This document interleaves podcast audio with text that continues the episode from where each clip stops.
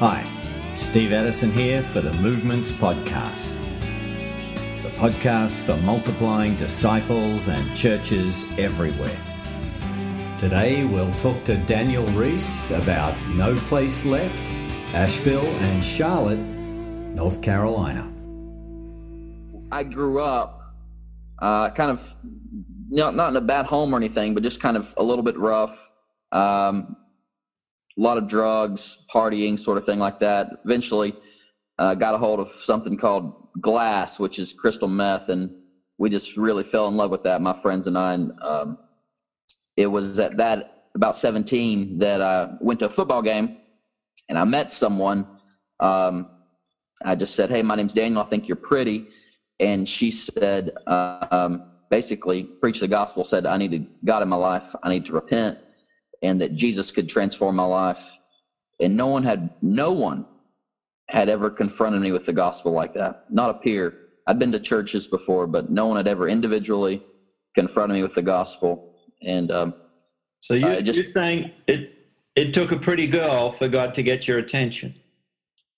You know the um, the the romance of the story always distracts people, uh, but uh, but yeah, it sure did, man. I, I um, but uh, but yeah, man, the point I want to make is, is that there I was uh, ready to, uh, by God's grace, anything that I've become, it, it's because it started right there. Someone um, took a risk and shared the gospel with the guy that nobody wanted to share the gospel with, and it worked.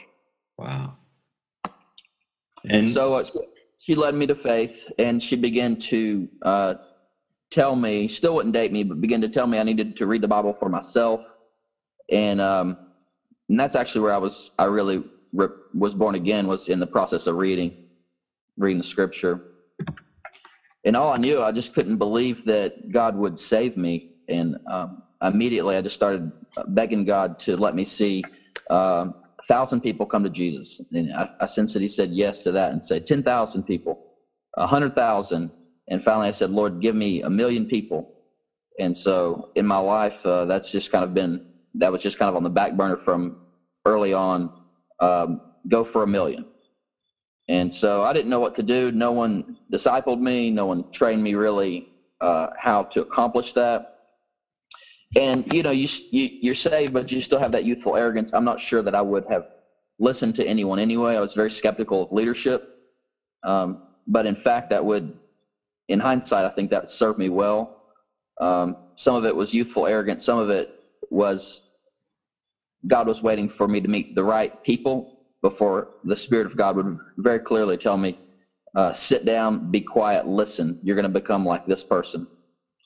Um, and that wouldn't be for years later, unfortunately. But uh, um, so I, you know, I, I, go off and just try to share the gospel. I'm just very charismatic about it. Uh, I knew I felt the Holy Spirit, so I'd go up to people and say, "Let me pray for you. Did you feel that?"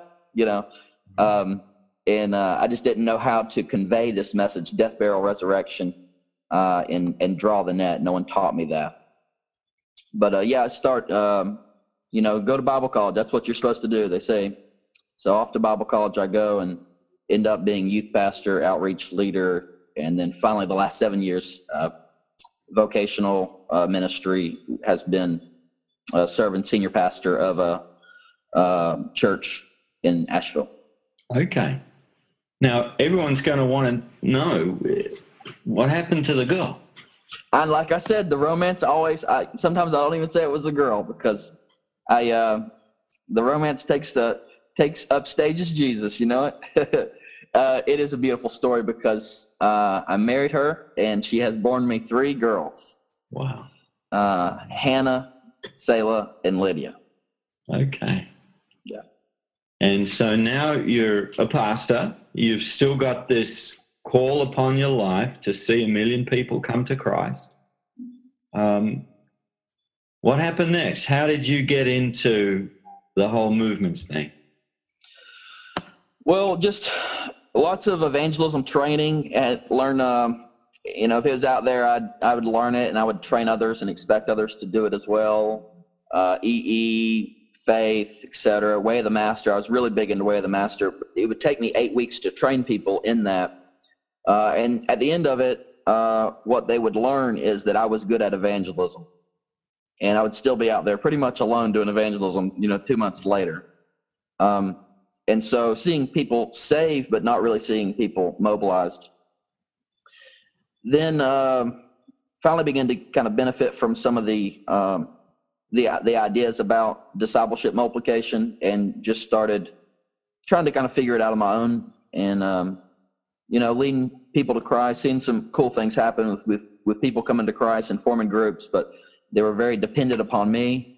Um, today, some of those groups still exist. They're very life giving, uh, you know, um, healthy in terms of a place that uh, people can get good doctrine, stuff like that. They, but that that's all they are. They learned to depend on me, and uh, when I left, they didn't uh, multiply.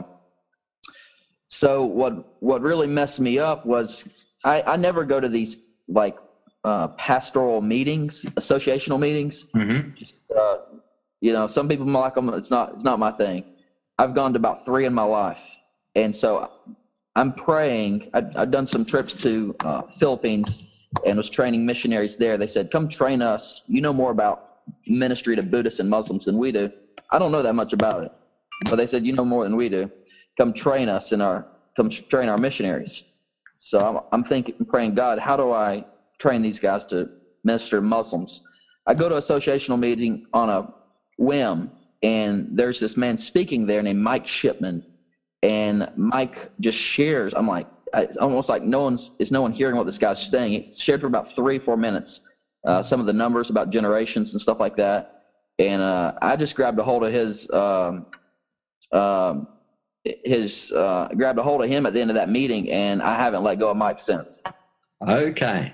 I demanded that Mike uh, teach me. Uh, first, first, I had two questions for Mike: Is this true, and is this biblical? Mm. And so, uh, during his time in North Carolina, that time he would spend time with me, uh, and I became convinced. Then um, began to to help me and train me a little bit online, emails, and so on. Uh, put me on the good resources and then finally going over there and spending about a month. And uh, Steve, it's true and it's biblical. I mean. I think mm-hmm. they they're at something like twenty thousand uh, Muslim background believers. That's just in. I think that's really conservative because they don't keep track of other movements. They catalog in other places, and um, so Mike you know, has written. Uh, we've talked to Mike before on the podcast, so I'll I'll link to him on this page, and he's written a great book called Any Three by Mike Shipman. But what what was going on for you as you, as God brought you and Mike together? What was changing in you? Well, right off the bat, the same questions that get pulled out and fired at me, I'm firing at Mike uh, years ago. Um, so anyone can baptize. So are these churches that are developing so quickly are they healthy? Um, so are they are these Muslims really, you know, um, repenting? Are they really born again, or is this some kind of a hybrid movement? How could it how could it move so quickly and yet have doctrinal purity? Um, can um, um, how do you how do you basically it, fundamentally at, at the heart of it? I think a lot of the the questions are undergird undergird by this question: How do we stay in control? Mm-hmm. And um, Mike just continued just to refer back to scripture, refer back to scripture, almost like he'd heard those questions before. And uh, it, you know, it was like uh, it was like Neo in the Matrix, just downloading. Uh, it, it it took like maybe ten minutes. I'm like, okay, I'm convinced. wow. Because again, a million. I need a million to come to Christ. I need I need the Book of Acts to come alive, and I wanted it so badly.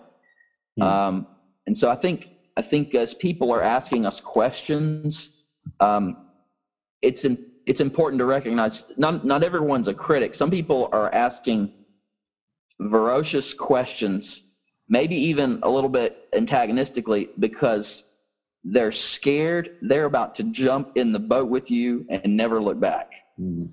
And so, um, graciously answered questions um, and referred me back to Scripture.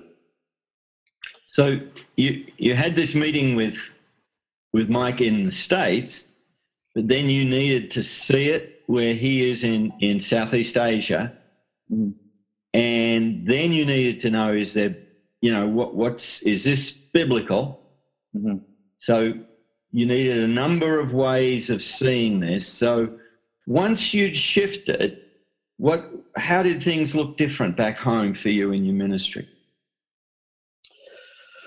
Well, all of all of the principles I'd been shouting for a long time, you know, multiplication, people being saved. This then this then just kicked all that into high gear, but also it made it in my grasp. But it's no longer theoretical. It's like um, Asheville's the new age mecca of the South, the homosexual, uh, yeah, kind of a, a, high point in this area. It's got San Francisco of the South. Um, began to really think about the demographic in Asheville as as people groups, and no longer um, thinking in terms of how many people uh, just can I lead to faith, but now I'm I'm looking for one person. Um, so, for lack of better words, there's a there's a culture here that they look like um, they live in, in apocalyptic times. They're a little bit nomadic. They travel a lot, train hop, and stuff like that. Um, and sometimes I, I, say that's the they refer to them as the grunge culture, uh, and it's distinct from our our kind of a hippie culture. Um, and I, I, just really have a big heart for them. A lot of them are musicians. So now no longer am I thinking, okay, how do I dress like them, become like them, so I can lead them to Christ? Now I'm thinking, man, I just need one of these guys. Uh, same thing for homosexual community. Same thing for New Age community, uh, and so on. Um, I'm really taking the person of peace strategy seriously. So you're looking for the insider who you can reach and equip to reach their world. I am. And yes, that's right. Can you think of an example of when you found one of those insiders and just tell us what that looked like? Yeah. So I said, Mike, take me to the, you're a busy man, take me to the least reached place and just drop me off with a translator. If you hang out with me, great. And, and uh, by God's grace, the second group of people go up to share the gospel. And I just did it. Every, at this point, it's all theoretical. I'm just doing what Mike's told me to do. Lead people to faith. That's that's no big. That's I've done that many times. That's no big deal. Um, but now it's right after they come to faith. Okay, now this is where everything's different. I'm going to go for immediate baptism, and then I'm going to train them immediately to share the gospel, and I'm going to expect them to gather as church. I'm going to expect them to reach their oikos. This is all like new territory for me two years ago, and that level of expectation. And so I, I share, you know, hey, it's time to get baptized. Let's find water in this place. This will start a riot. Um, I didn't really know that at the time, but I stand up and walk away. I said, let's find water. I stand up and start walking, and I look over my shoulder, and I said, I'm just taking what Mike said seriously. I look over my shoulder, and these five guys are walking around. This is very, and this is very, uh, uh, a little bit hostile area, and they're following. It's a Muslim pointing, village, isn't it? Yeah, they're pointing here, they're pointing there, they're pointing to public places that have water. Going, where do we find water? And uh, I found Mike, and Mike, I said, Mike, look behind me. Look, where's water? Where's water? And uh, he said, "Whoa, who saw you?" He starts asking security questions, but he he finally he tells me, "I'm like," he tells me, "Sit down." He said, "Did you tell them? Did you start teaching them the first lesson and how to share the gospel?" And I'm going, "Whoa!" Like I'm already counting the scoreboard here, and uh, this is uh, he's thinking next generation. In that moment, as I'm sharing with these guys, and then down at the baptism, uh, we're casting vision to them uh, looking up at the mountains and just telling them, man, your your whole area is going to hell. It's on fire. And watching these young men who um, would really be in, probably life's going to be difficult for them if, if they follow in obedience. Just tearing up, looking at looking at these mountains, going, yes, you're right. We're the only people around here that know Jesus. We know this message, and and we're kind of like sorry the way the trip was worked out. Like I'm out of town, and um, you're gonna have to you're gonna have to take this gospel yourself. There's a real sense of um, it. The responsibility then lies on them. So after seeing these guys do that, um, the level of ex- expectation here, where the gospel uh, it, we're free to announce this message, the level of expectation is very high for me, uh, to the point that I uh, probably trouble people and offend people and lost lost my share of friends, deacons, church members, etc. So it, that's kind of the inception. Now a story, uh, a story from here. Uh, going to a nail salon. Um, Holy Spirit lead us to some internationals that person of peace kind of internationals. Um, in this instance, walking there to share the gospel with this guy, first person, um, and it turns out he's already he's he's already come to the Lord in a, uh, a state nearby and moved here, and just has a heart for Jesus. Ex Buddhist, wife is wife is an ex ex Buddhist from Vietnam, and um, begin to show him from his Vietnam Vietnamese Bible, Great Commission, uh, and begin to train him. And we start a church there at his house. Uh, his mother-in-law is lost, so train him to share the gospel with his mother-in-law. He does that, and uh, she comes to faith. And so um, he says, "Hey, you baptize her." I said, "No, you you have you you have to baptize her."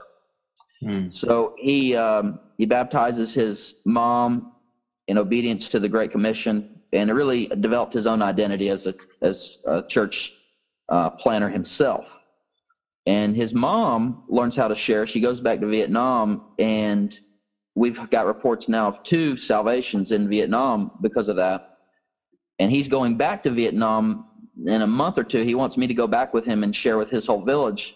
And there again, I'm telling him, uh, thanks for the invitation, but uh, you got this one, bro. And so uh, he's wanting to kick things up into high gear now in terms of, hey, how do I train people to come to Christ as well?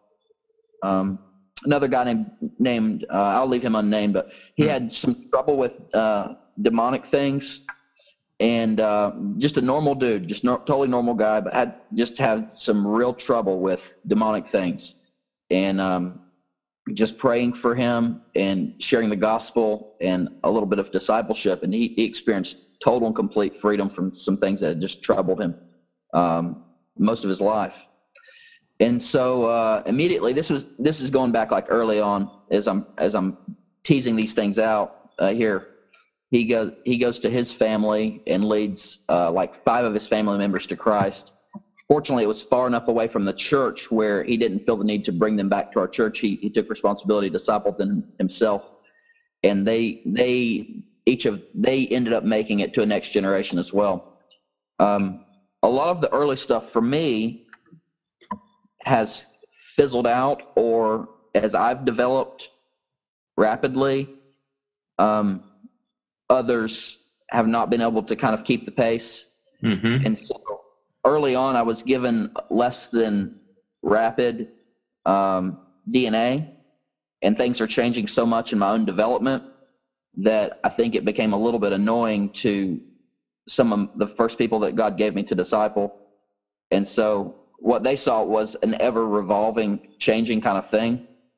And um, so by God's grace, here we are two years now down the road. And I'm not going to say we've solidified some things, but um, we have solidified some things, you know, and so it's a little bit more consistent, a little bit more user friendly for the next Timothy's that are coming along now. Okay, so how are how are things going now that you've been able to sort of lock in some, I guess, some basic practices and approaches? Yeah, yeah, and so uh, I should mention Jeff too, because um, Jefferson, Mike, and Jeff are probably the two people that really, um, you know, every time I see them I, I, let them know I appreciate them and thank you. They just they'll never know how much they've meant to me. Uh, so that'd um, be Jeff Sundell. Jeff Sundell. Jeff yeah. Sundell came along after I got back from Indonesia and started practicing, trying to reinvent the wheel. Um, also, I'd read uh, this book called uh, "What Jesus Started" and picked up the manual in the back of that, and it was. I uh, understand it's a very good book. Yeah, yeah, it's pretty good. And um, but but then Jeff, I guess um, Jeff basically just gave me simple tools on discipleship, hmm. and um, it really um, answered some basic questions. gave me gave me some simple reproducible tools, and then you know it's been very generous in mentoring me and so on. A lot of uh, been gracious enough to spend time with me. So um, my wife, Mike Shipman, and Jeff Sundell, I say, uh, been huge uh, gifts from God to help me along. So where where are things now, Daniel? What what place have you come to in this? Yeah, so today um, I uh, I'm not the best with uh, record keeping, but last mm-hmm. time I was asked to do this, um, this is what I this is what I remember. documenting, we have, when we think about generations, uh, we think about people that are saved that we mobilize, and we would call that generation zero. Uh, people that come to Christ, we'd say that's like generation one. You think about like uh, generations like families and um, like kids and grandkids and great grandkids. And really, what we're aiming at is at least fourth generation. Mm-hmm. And more than just fourth generation believer, we're, we're aiming at fourth generation church.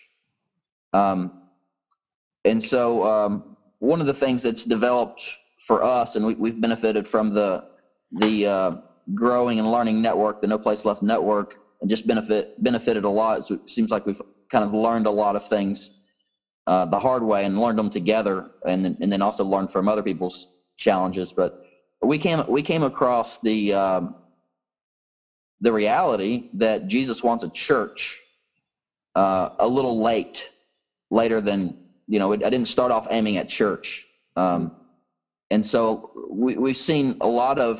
Um, I'm going to say a lot, but we've seen our share of fifth generation uh, disciples. That's one person who gets saved, who leads another person to Christ, who leads another person to Christ, who leads another person to Christ, who leads another person to Christ. That's, I mean, you're you're touching the roof at that point. You're hmm. you're very excited. This is this is a beautiful thing. Um, but also, I've seen that fizzle right out. Um, and so um, it almost it almost hurts me to tell those stories now because then I think, oh, but uh, uh, but John Doe, and they're in the third generation, the whole thing fell apart. Uh, he went back to drugs or or whatever. Um, so we found out that that I guess Jesus has been right all along. He said, "I will build my church," and that believers must gather in a community where they're uh, discipled and all the healthy functions of church are taking place. And we got to get there quickly. Uh, otherwise, they're not going to sustain these kind of evangelistic movement's not going to sustain on its own. But um, but yeah, last time we we kind of documented things. There was I was I was kind of mentoring about 18 people at Generation Zero. Um, those people were then mentoring 90 people at Generation One, um, or that would be an example of salvations. Those people had 44 people that they were uh, mentoring, doing church with, and third generation had about 10 people and then fourth generation again coming to church we we have struck fourth third generation groups and churches we have not struck fourth generation uh, church.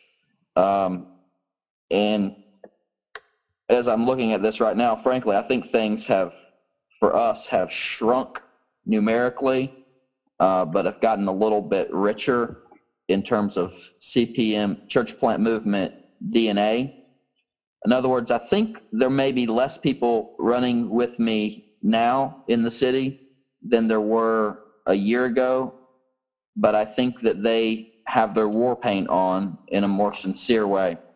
Mm. So, Daniel, what else are you learning? Um, one of the things uh, we're really excited about is is seeing people mobilized to the nations. Um, big thing again. It goes all the way back to day one for me with with Lord saving me and calling me, and and is giving me a big heart for uh, the nations. And um, we're just not at a place right now where the Lord's allowed us to be there full time. You and your and family. My my family and I, yeah. Mm. Uh, it's um, and so by God's grace, just just through um, training people to start movements, training people in simple tools, and, and, and helping them develop as trainers. Um, I was just looking at it a few days ago. We've been able to touch at least ten or eleven countries, um, including um, there's a couple that are in the chute right now, about ready to be fired off to uh, uh, one to uh, South Asia, one to India, one to um, has a big heart for the Middle East, and um, and these aren't you know these aren't your short term mission kind of people. These are these are people that know all the ingredients for movement and are very much committed to that. And uh, I think will stand the test of time and persevere in those contexts. So it's been really get, a great gift to us to actually realize we, we by God's grace and, and obeying um, principles of the kingdom, we can actually uh, re- touch the nations here. Uh, also, um, I've learned to raise the bar of expectation as far as uh, people surrendering their life to to do that, to kind of kind of leaving that out there, like, hey, it's not just a, a weird concept. You could leave your job, um, move somewhere, and do this somewhere else. Uh, it's something that I'm cast vision for. It's always out there, you know. Um, we love everyone. We train everyone. We we help everyone find where God's called them. But uh, it's it's on our radar and it's on the menu of things we're presenting to people. Um, the idea that you might move to a, another city, another country, and start a movement there. Um, just begin to, to cast vision for them like that. You know, everybody that I, I should mention also, Chuck Wood's been a huge in, instrumental to me. Everybody that's been a good mentor to me, I've walked away from them feeling like I could take over the world. Hmm. And that's become characteristic. That's become a characteristic I look for in a mentor. But it's also been something I asked uh, the Timothys that God would allow me to mentor. Is do you ever feel underestimated by me? Hmm. Has there ever been a time where you felt like I was I was kind of holding you back, or that I I didn't realize what you were actually capable of? And so I don't. I think it's a rule of thumb. I think there's exceptions to it, but in general, uh, one of the principles I, I try to live by is your Timothy should never, should always feel overestimated by you. Mm-hmm. Now, so I ask myself, is Jesus' disciples, did they always feel overestimated? No, there was a time when he had to say, get behind me, Satan. There's a time for correction and so on and, and, and humbling them. But for the most part, I think characteristic of a, of a, of a good mentor is your Timothy's are like, I don't know what you see in me, but I'm, you, you think I can take over the world with, with movements, you know, and, and I, I, I don't know if you realize I'm really not capable of that. So we need people like that in our life that just um, catch, see that flame and begin to um, fan it. So yeah, you know, you never know what's in someone. You begin just to just fan away and see what's what's in there. One couple that we're really uh, pumped about is uh, we started a church with a uh, this again. This is a youth pastor is mentoring the pastor and the, the youth pastor and and uh, just kind of level one stuff, really wasn't getting in anywhere beyond theory. And um, this is another thing I've learned. Second or third meeting with a pastor must be a harvest meeting. Uh, mm-hmm. If by the, if you've gone three meetings just uh, theory, uh, we pastors are too good at talking theology and theory, and, and uh, you've just you've just set the pace for the, the future of that mentoring relationship.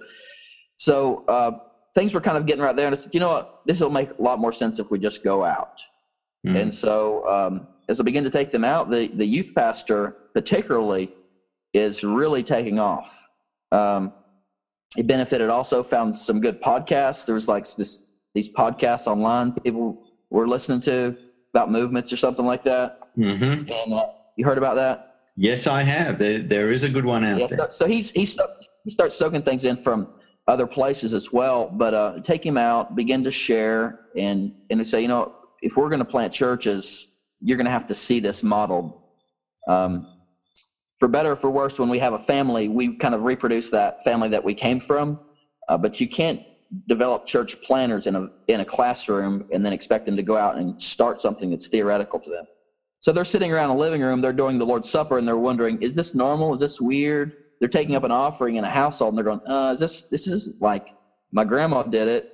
Um, they're calling what they're doing church, and it just doesn't kind of come out of their mouth right because they're, uh, is this really church? But we have to do church with church planters. We have to do the kind of church we want them to start. They say, hey, bro, let's start a church at your house, and you know everything and, and brought in some other practitioners that I'd been working with that were really um, that basically brought brought the best fruit together and said, man, look, mm-hmm. this is what a team might look like for you. Um, and little did I know that God was using all that and had a call on this dear family's life, Matt Courtney, to uh, right now they've moved up to Minneapolis. Uh, I believe they're the the strategy coordinators for uh, for Minneapolis. I think that they're gonna they're gonna see movement and they're to coordinate strategy there. Uh, but they also have a big heart for the nations too. I was talking to them last. They're they're talking about um, you know um, the nations and and moving overseas as well. Um, but just hearing some beautiful stories from them weekly about what God is doing in there in Minneapolis. So one of the things I'm learning is is be open to God raising up catalytic leaders that will go to other places. I'm all about no place left. Asheville. There's 60,000 people just in the, city part that are lost, and we're looking to see um, 600 of these churches start that are reproducing. Um, and how hard has it been to get from new believers to church? If that's what you're aiming at from the beginning, it's not very hard. Okay. Uh, especially, especially, you know, you said new believers in that question. Um, if it's new believers, it's not too hard.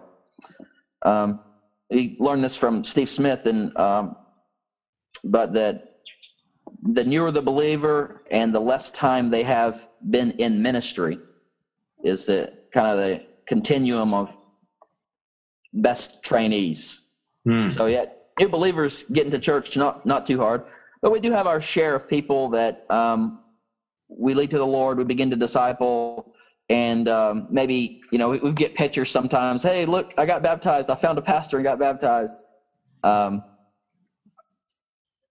you know, um, they end up plugging into another church, and so they don't. They're doing this church, and you know that's uh, we consider that a win. I feel like we we gave a great gift to that church. Hmm. Uh, but, um, can, you, but, can you give us a story of yeah. um, where there are have been some new believers who've been able to form a church? How did that unfold? Yeah, and and um, okay. So right now, this is kind of fresh. Right now, there was a guy named. Um, well, first I met a guy named Dan, and Dan was uh, Dan was an older fellow, uh, a little bit a little bit upset at God. Had just had a loss in his life, uh, but um, really comes to the Lord. Says, "Man, I want to use the last bit of my life for Jesus." Uh, became a real dear friend to me. Um, and then um, he helps me start a church at jail. And so, man, we're just really mobilizing these guys at jail and uh, filtering really hard. You know, hey, if you don't want to make disciples, this isn't for you. There's plenty of programs. You you know, don't go to the J Dubs, but you know that's fun. If you if you, there's other places, but really getting the guys that are like, we're going to share, we're going to be unembarrassed to Jesus, we're going to really do this. And uh, in that, found a a guy who was really really ran hard um, named Roberto. Uh, he's kind of fizzled out now, but before he fizzled out, uh, he led a guy named Ron to Christ. And Ron, my my my, I love Ron. He's he's got one year now of proven faithfulness. He's made lots of disciples. He's uh, started his own church, uh, but he came out of jail and uh, led his wife to faith and taught her how to share. The very next day, she called from work, said, I led someone to faith. You know, she's she does the blood work for people. She's doing blood work and just sharing the gospel with people. And uh, one of them came to faith, and she's just she's more of an evangelist than him. We we go out to uh, different places, and she'll knock on any door. Um, so he also led someone named Gino in jail who's got out, and he baptized his wife and Gino, and they both are gathering to form church. Uh, now, this is kind of early development. Well, that's all we've got time for today. Don't forget to check movements.net for links to Mike Shipman's book, Any Three, and for the link through to No Place Left USA.